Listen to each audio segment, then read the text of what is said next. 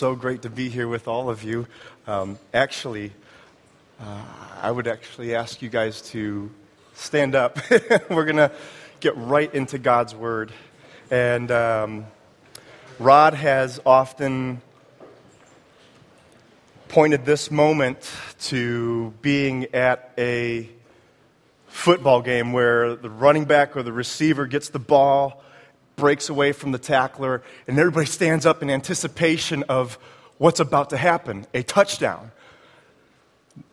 Not everybody is a sports lover, I recognize, so I was trying to think of another way to get into your world, and I think we can all uh, relate to when someone of high standing or high respect, whether it's an elder or it's someone who is in public office, walks in, I don't know about you, but there's this natural tendency where you want to stand up to greet them, to welcome them. And, and how much more when the Word of God comes in this place would we want to stand up and give the Word of God its due reverence, its due fear, but it's also its due awe.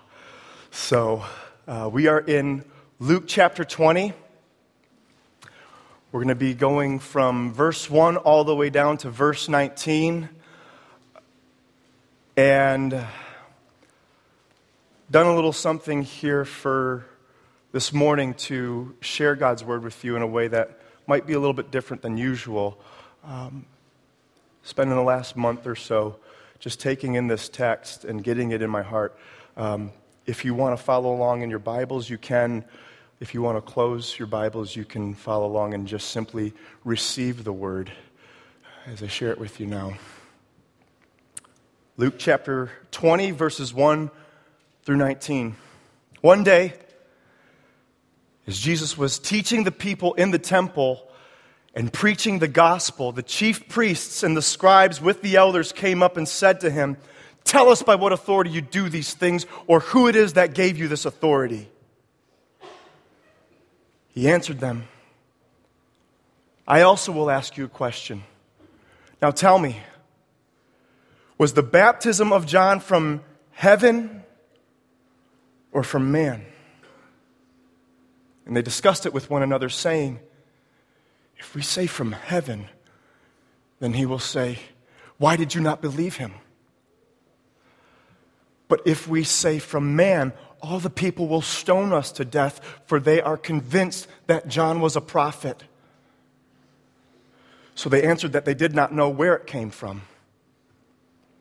And Jesus to them, Neither will I tell you by what authority I do these things. And he began to tell the people this parable. A man planted a vineyard and let it out to tenants and went into another country for a long while. When the time came, he sent a servant to the tenants so that they would give him some of the fruit of the vineyard. But the tenants beat him and sent him away empty handed. And he sent another servant. But they also beat and treated him shamefully and sent him away empty handed. And he sent yet a third. This one also they wounded and cast out. Then the owner of the vineyard said, What should I do? I will send my beloved son. Perhaps they will respect him. But when the tenants saw him, they said to themselves, This is the heir. Let us kill him so that the inheritance may be ours. And when they threw him out of the vineyard, they killed him. What then will the owner of the vineyard do to them? He will come and destroy those tenants and give the vineyard to others. When they heard this, they said, Surely not.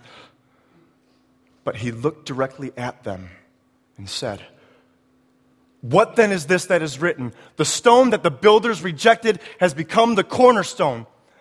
Everyone who falls on that stone will be broken to pieces, and when it cr- falls on anyone, it will crush him. The scribes and the chief priests sought to lay hands on him at that very hour, for they perceived that he had told this parable against them, but they feared the people. Pray with me. Father in heaven, thank you for giving us your word.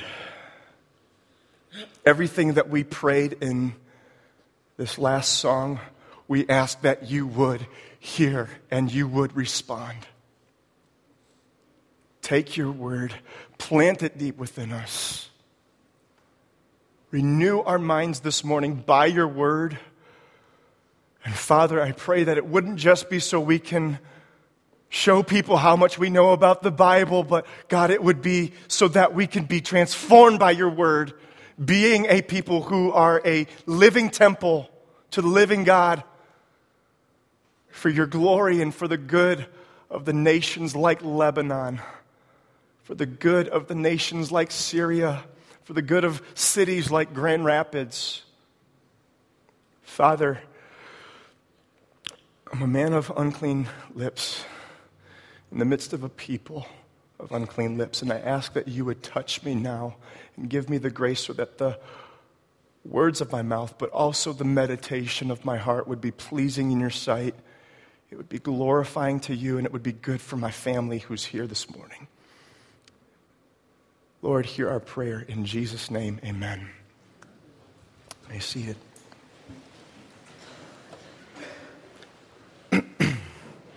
Take a little swig of water. That was a lot of talking with very little breaths.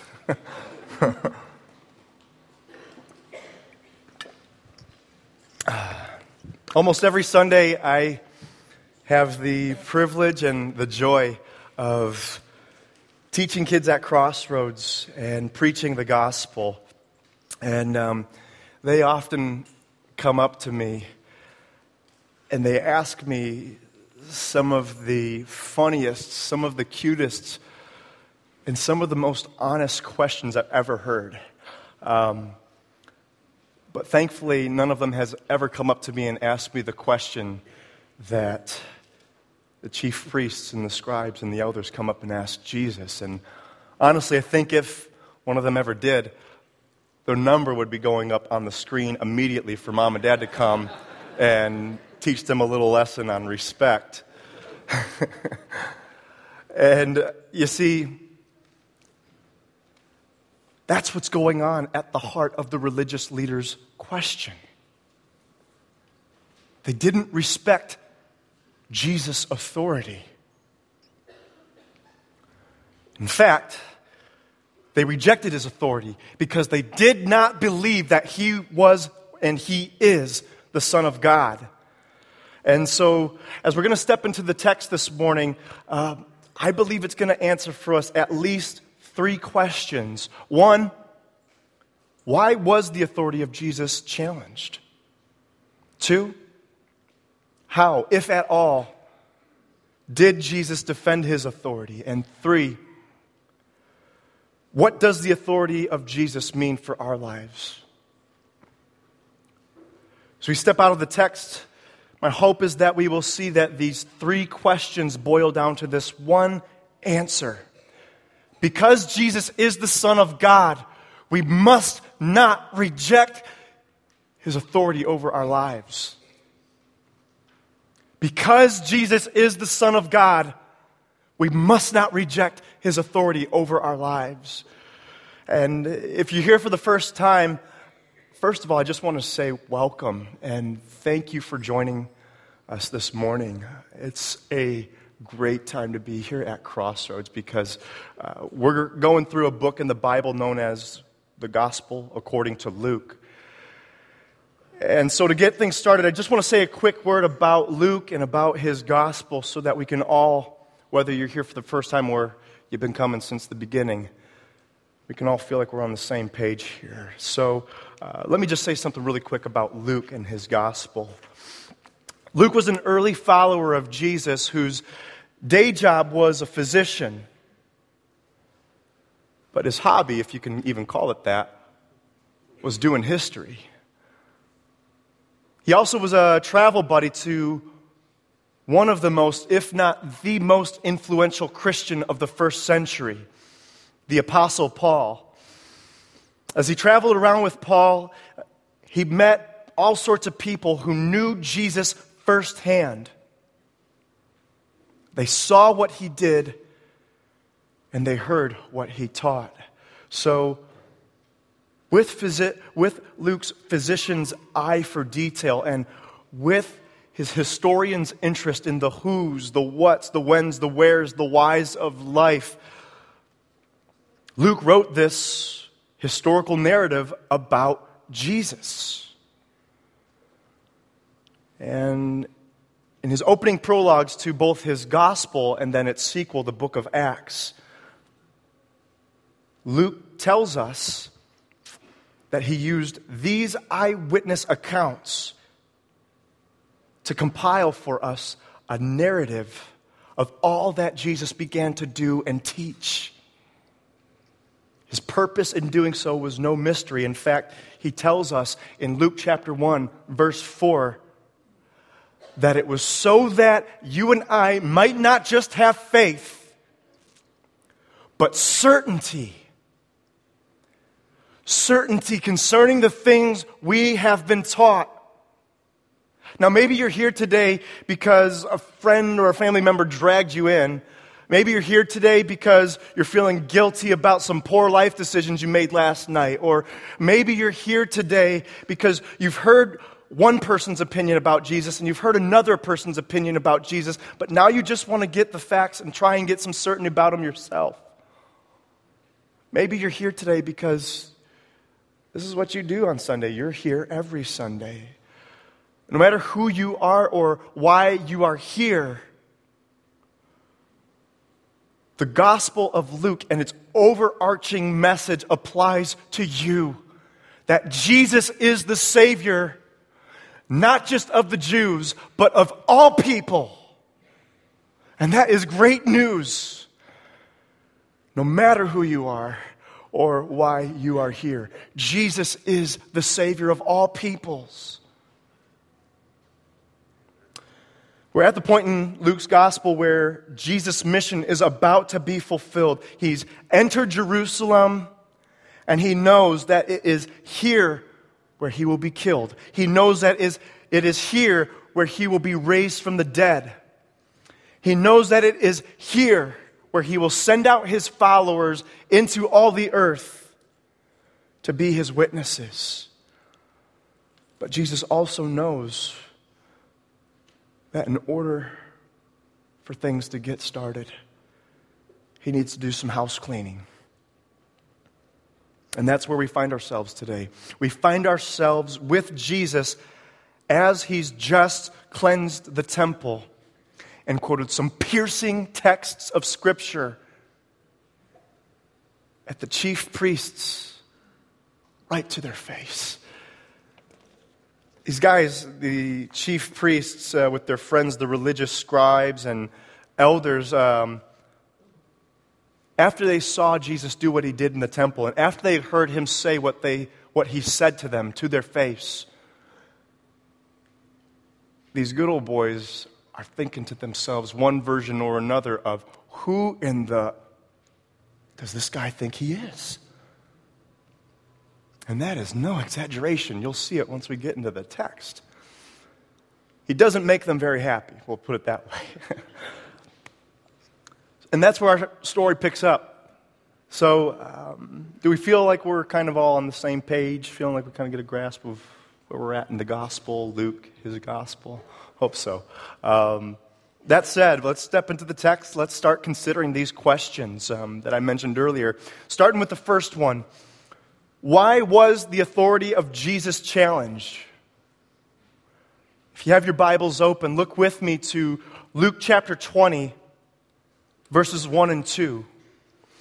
Here we will see at least how he's challenged, and then we will see why Jesus' authority was challenged. So, Luke chapter 20, verses 1 and 2.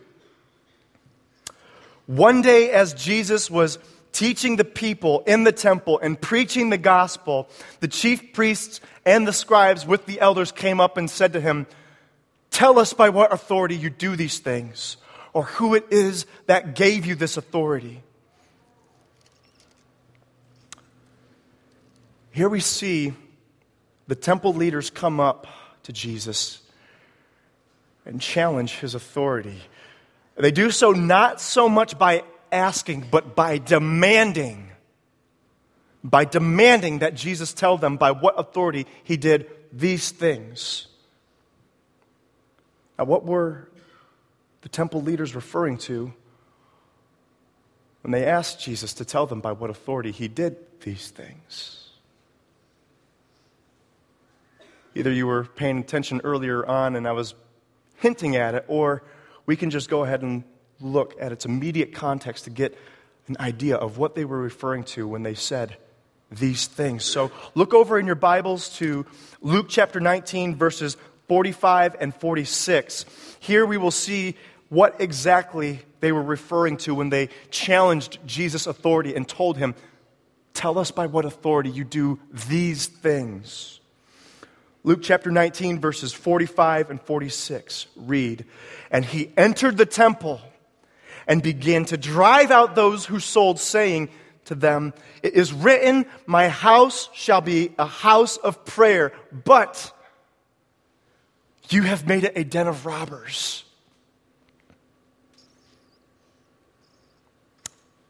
Temple leaders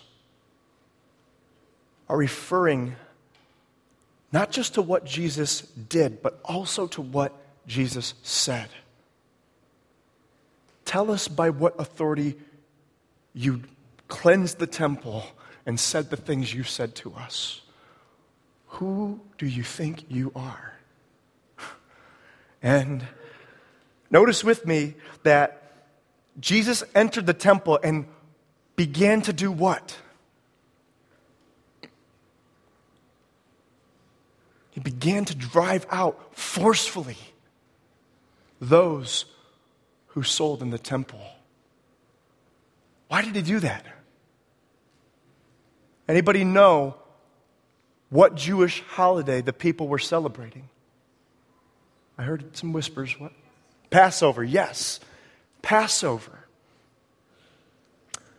They were celebrating the Passover, and part of celebrating it was that Jewish people from all over the world would come to Jerusalem. They would then bring with them an unblemished lamb and go to the chief priests at the temple. One by one, the priests would examine their lamb that they brought from all over the place. And if it passed, they would go on and slaughter their lamb at the altar of the temple. This was to remember how God passed over the people of Israel and delivered them from slavery in Egypt.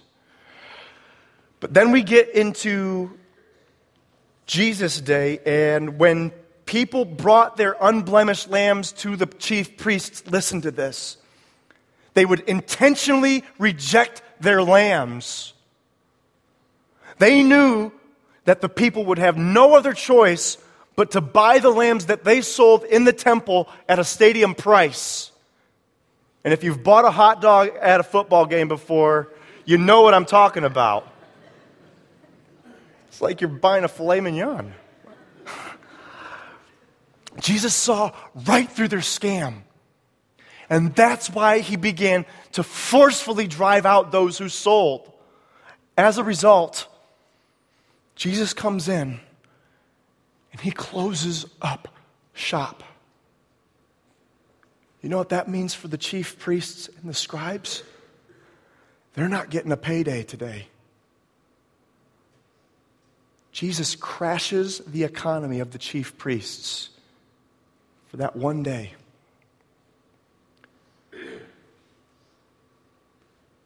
need you to hear me out before I say this, but work with me here. This could be compared to when protesters of the Black Lives Matter movement clogged up the streets of Chicago and kept people from entering stores on the Magnificent Mile. Did anybody hear about that? It was about a month ago or so. Yeah. Yeah. It was a radical measure taken to make a radical point that we all needed to hear and see. Yes, all lives matter, but let's not forget that black lives are a part of that.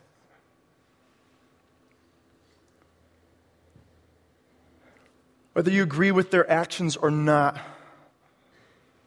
they got a lot of people, regardless of their race, to show their true colors. Store clerks, shoppers alike, they were so quick to not listen and so quick to get angry and to speak what they really thought. They began to rail protesters, just like the chief priests. Rather than being quick to listen, slow to speak, and get angry, they just skipped that and began to rail Jesus with their demand Tell us by what authority you do these things, or who it is that gave you this authority. In the case of the protesters, they were blocking the shoppers' access to worship in the broken cistern temples of consumerism. In the case of Jesus, he was blocking the chief priests' access into what they made the temple a self exalting temple of greed. But it's not just what Jesus did that caused the temple leaders to challenge Jesus' authority, it's also what he said. Notice with me here. In verse 46, Jesus says to them, It is written that whose house? My house shall be called a house of prayer, but you have made it a what? den of robbers. Could there be anything more opposite? House of prayer? Den of robbers?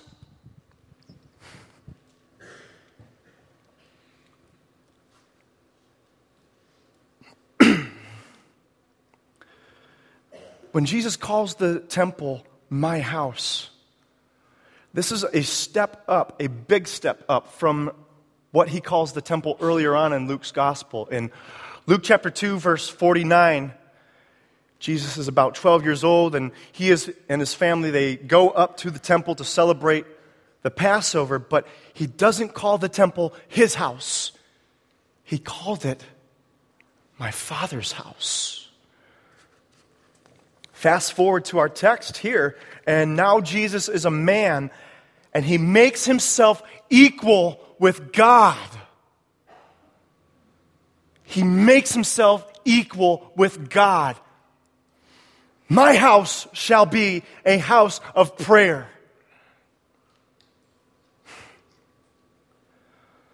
And here now is a situation where the house of prayer is a den or literally a hideout for robbers.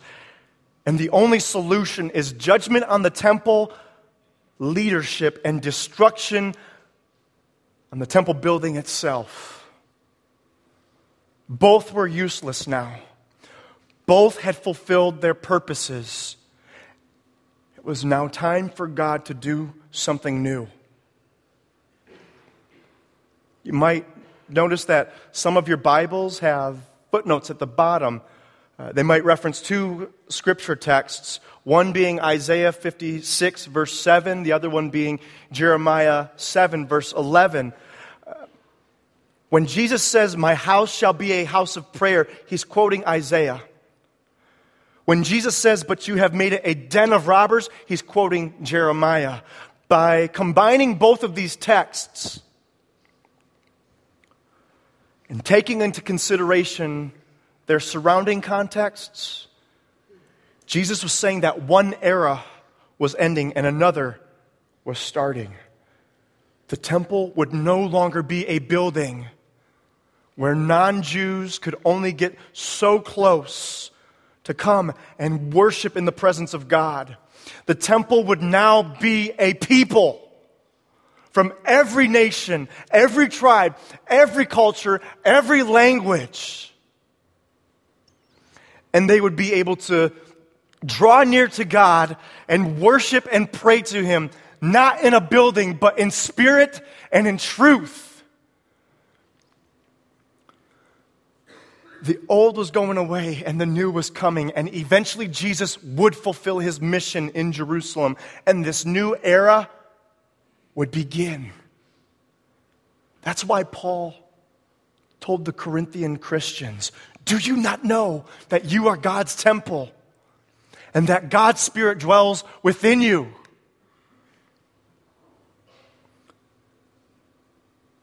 And if you're a follower of Jesus Christ, the same question applies to you and me in how we live our lives. Do you, do I know that you, that we are the temple of God? Do we know that God's Spirit dwells within us? The point was one and the same with Jesus. The temple the church is not a building, but a people. And the temple leaders saw this as Jesus cleansed the temple, and they heard this as Jesus quoted the prophets to their face. And this is why they challenged Jesus' authority. That said, let's go ahead and move on to the next question that we'll find in the text. How, if at all, did Jesus defend his authority? Coming back into Luke chapter 20, starting in verse 3, we see how, if at all, Jesus defended his authority. Look with me here in Luke 20, verses 3 all the way down to verse 8. He answered them, I also will ask you a question. Now tell me, was the baptism of John from heaven or from man? And they discussed it with one another, saying, If we say from heaven, then he will say, Why did you not believe him? But if we say from man, all the people will stone us to death, for they are convinced that John was a prophet. So they answered, that They did not know where it came from, and Jesus said to them, Neither will I tell you by what authority I do these things. From the looks of this conversation, would you say that Jesus defended his authority? Temple leaders demanded that Jesus tell them by what authority he did the things we just considered. But Jesus, he answered by asking them a question about the baptism of John. How does that make sense? It seems like he might be dodging, but is he? Um, I don't want to assume that all of us know about John and about his baptism. So I'll just say a couple things really quick to make sure we're on the same page with John, too. Um, back in Luke chapter 1, the gospel opens up with this story about John's birth being foretold. There, an angel of the Lord appeared to a righteous temple priest named Zechariah. And Zechariah and his wife Hannah, they were barren. They had no children, and they were starting to get up there in age. And of course, this doesn't faze God because God does things like this. And he sends the angel to Zechariah as he's on priest duty in the temple. And the angel tells him that he and his wife are going to be having a son. And the angel tells Zechariah these astonishing words. Listen up to this. And you will have joy and gladness, and many, that includes you and me, will rejoice at his birth. Here's why. For he will be great before the Lord, and he will turn many of the children of Israel to the Lord their God. And he will go before him, that is Jesus, in the spirit and power of Elijah for this purpose to turn the hearts of the fathers to the children and the disobedient to the wisdom of the just for this goal to make ready for the Lord a people prepared. So that's one little piece of evidence to make us be thinking about Jesus' question is the baptism of John from heaven or from man. Listen to this other piece here. As we continue reading Luke's gospel in chapter 3, we find John as a grown man, and his ministry is well underway. Among other things, Luke writes for us the Word of God came to John, the son of Zechariah, in the wilderness. And he went into all the region around the Jordan, proclaiming a baptism of repentance for the forgiveness of sins. There's a second piece of evidence to help us start thinking about Jesus' question Was the baptism of John from heaven or from man? Look at just one more piece. In Luke 7, verse 27, Jesus himself endorses John. He says, this is he of whom it is written in Scripture Behold, I send my messenger before your face who will prepare your way before you. From all these texts, if Jesus asked you, Was the baptism of John from heaven or from man? What would your answer be? Heaven. It's a no brainer. He's just giving him a softball. The baptism of John was from heaven, yet the temple leaders could not bring themselves to say anything one way or another. Whether they said it was from heaven or from man, their answer would have implications and consequences. The same goes for you and me too. We can all agree that the texts I just shared provide explicitly abundant evidence to convince us, at least in our minds, that the baptism of John was from heaven. But to say that we are convinced with the people in the text that John is a prophet and that his baptism was from heaven implies something of God has happened in our heart. Have we ever considered that about John?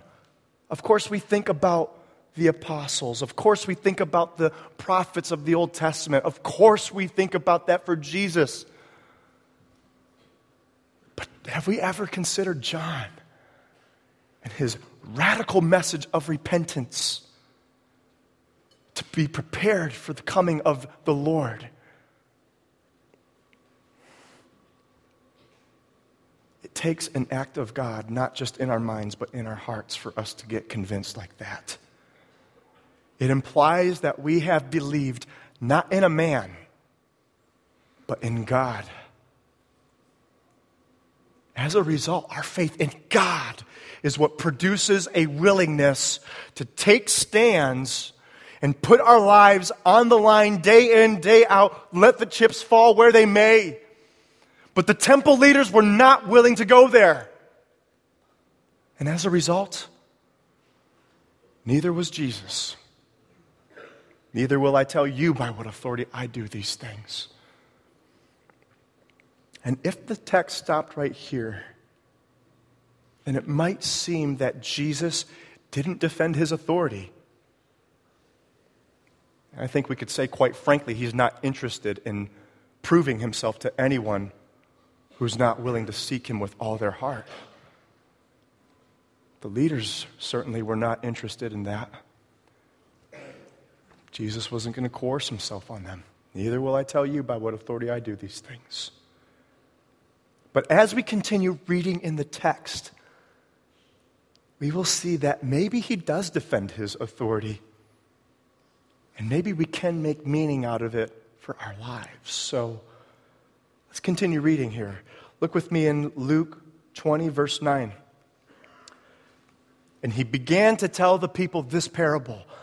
A man planted a vineyard and let it out to tenants and went into another country for a long while. Now, if we pause right there, excuse me,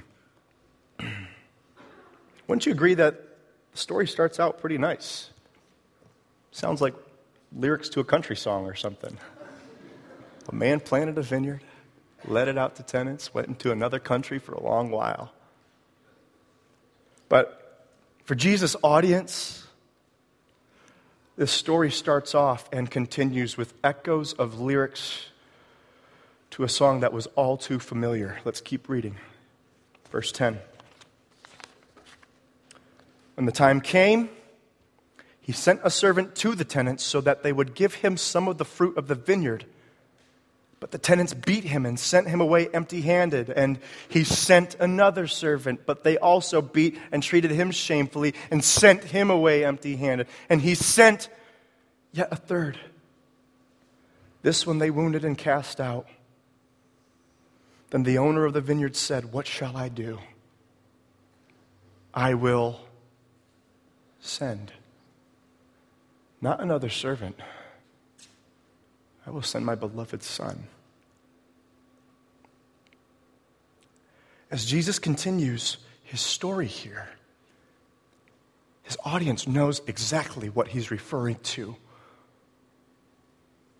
In Isaiah chapter 5, the Lord inspired the prophet to write a song for his beloved, and that also sounds nice. All the wives are probably thinking, I want my husband to write a song for me too. Maybe that was a joke fail right there. Maybe they don't.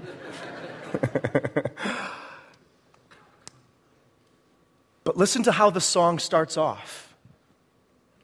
Let me sing for my beloved my love song concerning his vineyard. My beloved had a vineyard on a very fertile hill. He dug it, cleared it of stones, and planted it with choice vines. He built a watchtower in the midst of it. And all the gardeners help me out with this. Is it he hoed out or is it hewed? Hoed? Okay. Hoed out a wine vat in it. And he looked for it to yield grapes but it yielded wild grapes. Anybody ever seen what wild grapes look like? Ugh. They're little, they're bitter. They're wild grapes. I mean, they, they're, they're wild in their nature. And in this song, doesn't it sound like doesn't sound like it's going to be a happily ever after type of love song here, does it? No. The vineyard had everything in place for it to be fail proof. It should have been the most fruitful vineyard in all the land. But instead, it yields bitter, puny, wild grapes. And because of this, the song continues with the one who planted the vineyard, Yahweh, declaring that he is going to destroy the vineyard. And after all this symbolic language, the song ends and we find out explicitly what it means. The vineyard is Israel and the men of Judah, the temple leaders. And here's Jesus after this confrontation with the temple leaders, beginning to tell the people this parable in their hearing. A man planted a vineyard. Huh, that sounds familiar let it out to tenants, went to another country for a long while. They know exactly where Jesus is going with this.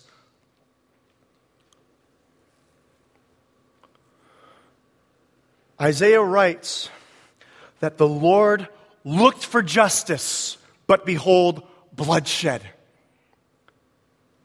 For righteousness or generosity, but behold, an outcry.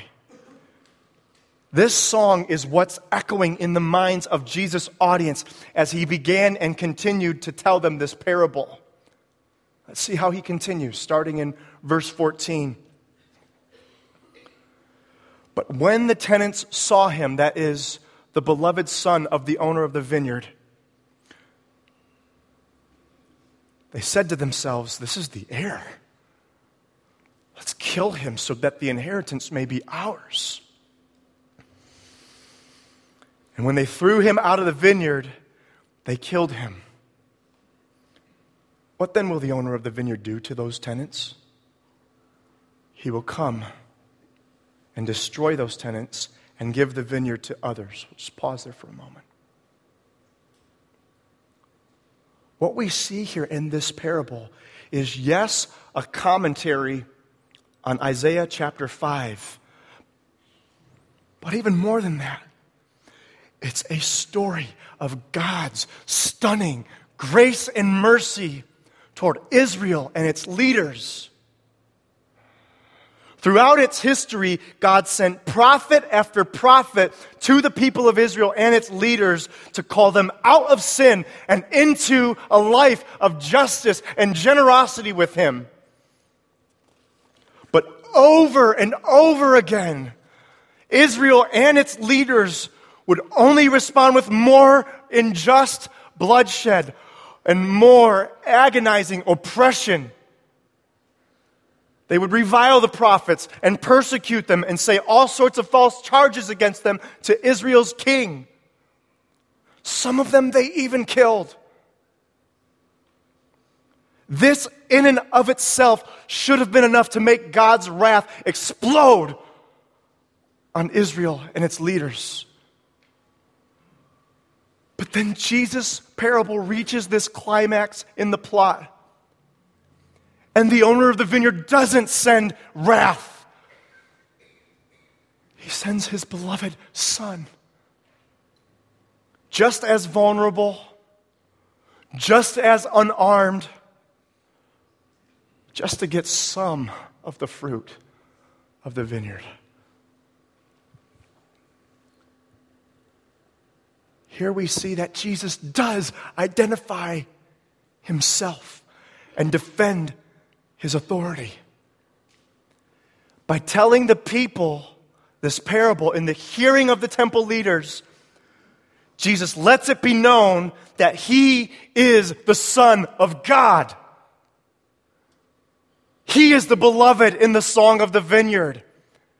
And he is the beloved son of the owner of the vineyard. Jesus, with his Father, owns the temple. That's why he can enter it and forcefully drive out those who sold. That's why he can pierce the temple leaders with the indicting words of the prophets. My house shall be a house of prayer, but you have made it a, house, a den of robbers. Who does Jesus think he is coming in and acting like he owns this place? He does own this place. He is the Son of the owner.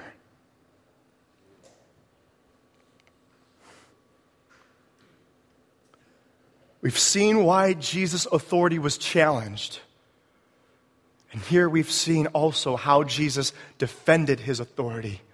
All that's left for us to ask is this question What does the authority of Jesus mean for our lives? Let's continue reading here, midway through verse 16. When they heard this, they said, Surely not. But he looked directly at them and said, What then is this that is written? The stone that the builders rejected has become the what? Cornerstone.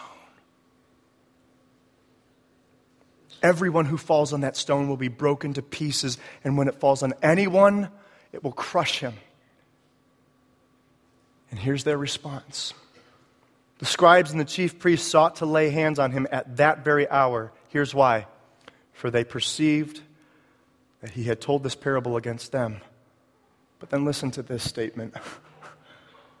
but they feared the people. As we can see, Jesus' parable sparked a heated and eventually deadly response. The people and the temple leaders could not believe that the owner of the vineyard, God, would actually come and destroy those tenants, the temple leaders, and give the vineyard, that is, the leadership of the true temple to others. They didn't believe it. Impossible. But you know what this showed? This showed how lost they were from God in their sins. It also showed how necessary it was for the climax of Jesus' parable to become the climax of their lives. They needed the owner of the vineyard to send his beloved son. They needed the beloved son of the owner to die at the hands of the wicked tenants. And so do we. Do we believe this? Do we believe that we are so lost from God in our sins that the only solution is the death of his son? In Jesus' death, he was the stone that the builders rejected. But in Jesus' resurrection, he became the cornerstone. He became the cornerstone from which God would build the true temple in which his spirit would dwell. We already know this true temple is not a building. It's you and me, a people. It's a people who have seen that Jesus is the Son of God. It's a people who have seen that as the Son of God, Jesus' authority can mean one of two things. One is that Jesus' authority can mean he has the right to break you to pieces and crush you in judgment. Let that sink in for a second. As the Son of God, it means that He has the authority and right to break you and me to pieces and crush us in judgment. He alone has that right. That's one thing the authority of Jesus can mean for our lives. But second, Jesus' authority can mean that He alone and only Him has the power to forgive us of our sins and give us new life through His death and resurrection. That's great news! And it's worthy of applause. We are all bound to have this stone break us to pieces and crush us. But if we would not reject Jesus, but accept him, embrace him, worship him as the beloved Son of God, listen to this. He will forego his authority of being that stone that breaks and crushes the guilty and he will graciously be the cornerstone that seeks and saves the lost and makes them a temple of living stones, the temple of the living God. Let's pray.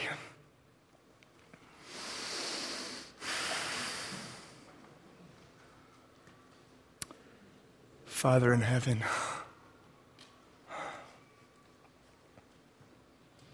I ask that now that we've gone through your word, you would first have mercy and graciously take anything that I have said that's not true or of you and burn it from our hearts and minds. But what is of your word, you would take. And that at the reading and hearing of your word, the preaching of your word, it would ignite faith. Faith that believes that Jesus is the Son of God and that He died for our sins so that we could be forgiven, but also rose from the dead so that we could become members with Him of your temple. In Jesus' name I pray. Amen.